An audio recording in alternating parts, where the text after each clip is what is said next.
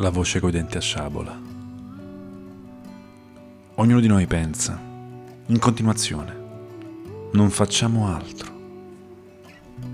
C'è una voce che non smette mai di parlarci e in continuazione ci giudica e ci avverte dei pericoli.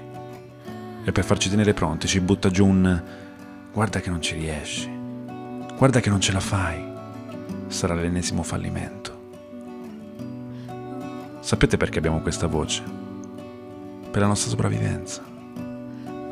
Questa voce costante ha fatto sì che i nostri avi potessero sopravvivere tra mille pericoli del loro tempo.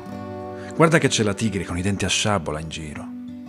Guarda che non puoi uscire fuori di notte dalla caverna.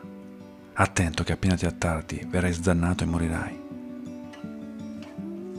Oggi affrontiamo tantissime difficoltà, ma diciamo che quella di essere mangiati da una tigre con i denti a sciabola non è in cima ai pericoli quotidiani. Non per questo però quella voce smette di additare ogni paura o ostacolo, seppur banale, come farebbe ad un orso famelico che si staglia davanti a noi. La cosa peggiore è che quelle parole diventano reali, racconti minuziosi, diventano noi, un racconto di noi a cui credere, per forza. E perdiamo slancio, smalto, iniziamo a piegarci, perché se quella voce ripete sempre la stessa cosa, guarda che non ce la fai, ma cosa combini? Non lo vedi che combini? Non vedi che sei sempre a fare disastri? Ma lascia perdere, dove vai? Stai buono, non rischiare. Ma se continui a ripeterlo, beh, forse in fondo avrà ragione. Siamo adulti, abbiamo responsabilità. Eppure siamo nati con un'intelligenza creativa, tutti. Tutti siamo nati capaci di guardare fisso davanti e puntare diritto. Lo abbiamo fatto tutti, sapete, quando gattonavamo. Il mondo era semplice, sicuro. Gattonando andavamo dappertutto, con tranquillità, strisciando felici.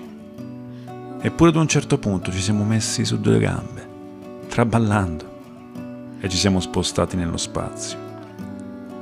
Cosa direbbe quella voce ad un bambino? Ma cosa fai? Ma non vedi che quattro zampe sono meglio di due? Infatti, è la cosa più naturale essere bipede.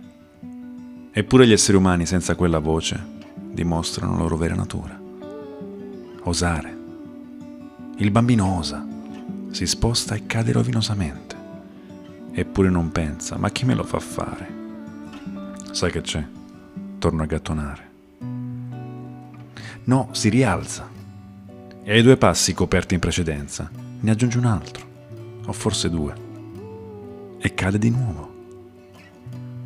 Ma si rende conto che il mondo, visto da due gambe, da quell'altezza è diverso, è ampio, è profondo e seppur traballante è molto più bello.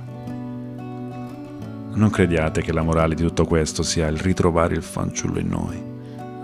No, lasciate perdere. È tempo sprecato. Se fossimo ostinati come quando facevamo i primi passi da adulti, vivremmo oggi molto, molto meno degli uomini delle caverne e senza neanche le tigri con i denti a sciabola.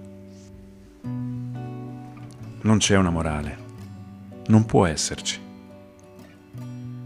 C'è solo la voglia di ricordarsi di cosa si può essere capaci. Ricordarsi che in fin dei conti siamo soli quando dobbiamo decidere se camminare o gattonare.